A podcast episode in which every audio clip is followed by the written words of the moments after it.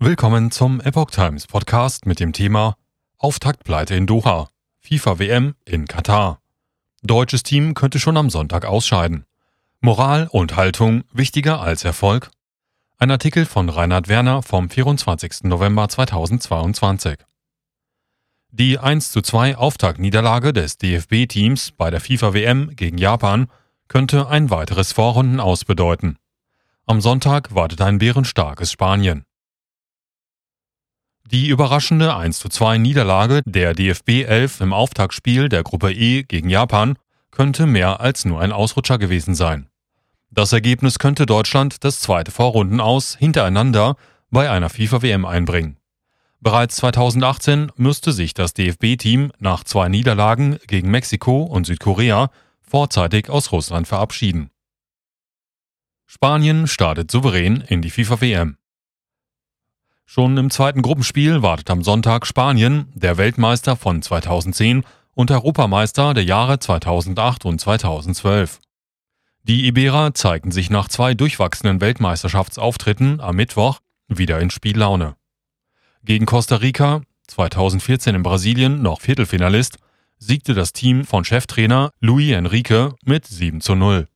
Über etwa zwei Drittel des Spiels sah alles nach einem standesgemäßen Auftakt der 22. FIFA-WM für das deutsche Team aus. Ein Elfmeter von Ilkay Gündogan brachte die Mannschaft von Trainer Hansi Flick in der 33. Minute in Führung. Über längere Zeit hatte das DFB-Team das Spiel daraufhin unter Kontrolle. Am Ende gelang es Japan jedoch, dieses durch einen Doppelschlag von Doan in der 75. Minute und Asano in der 83. Minute zu drehen. Bereits ein Unentschieden gegen Spanien könnte zu wenig sein. Deutschland brauchte schon jetzt unbedingt einen Sieg gegen Spanien, um aus eigener Kraft noch das Achtelfinale erreichen zu können. Bereits im Fall eines Unentschiedens wäre das DFB-Team auf die Schützenhilfe anderer Teams angewiesen. Costa Rica müsste Japan dann mindestens einen Punkt abnehmen, um Deutschland eine Chance auf Gruppenplatz 2 zu erhalten. Spanien könnte das DFB-Team nur noch mit einem sehr hohen Sieg im letzten Gruppenspiel einholen. Voraussetzung dafür wäre, dass die Iberer gleichzeitig gegen Japan verlieren. Allerdings würde bei dem direkten Duell ein Unentschieden für den Achtelfinale-Einzug reichen. Mit einem Sieg gegen die Mittelamerikaner wären die Asiaten so gut wie fix für das Achtelfinale qualifiziert. Nur ein deutscher Erfolg gegen Spanien und eine hohe Niederlage Japans im letzten Gruppenspiel könnten dann noch etwa deren Weiterkommen verhindern. Verliert Deutschland aber auch sein zweites Spiel gegen Spanien, würde bereits ein Punkt der Japaner gegen Costa Rica das Vorrunden aus besiegeln. Niedrige Einschaltquoten beim ersten deutschen Spiel der FIFA WM. An eine spielerische Explosion der DFB 11 gegen das gestern souveräne spanische Star-Ensemble glauben jedoch nicht viele.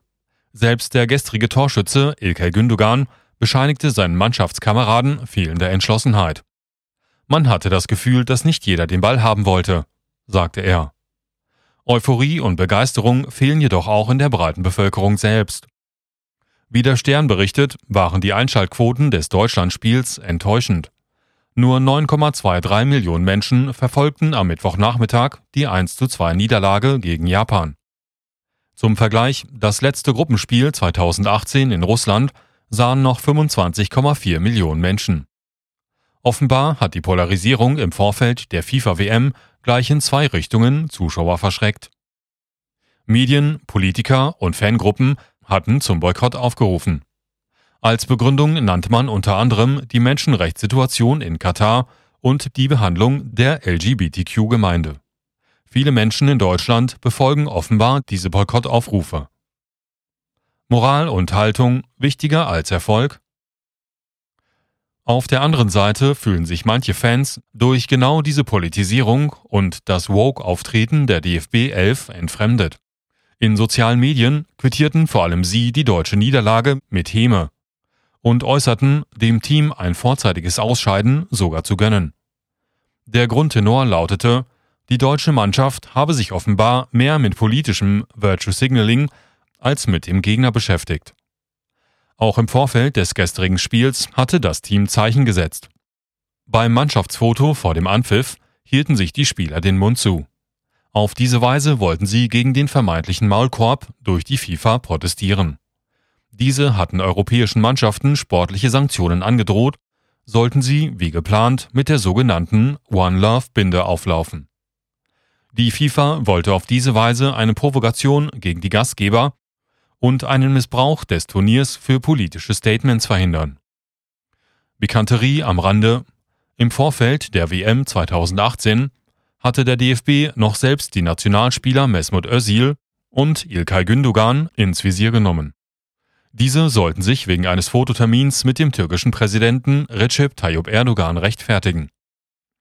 Auch wenn der Besuch privat veranlasst war, wollte der Fußballbund darin ein politisches Signal erkennen und verwahrte sich damals gegen ein solches.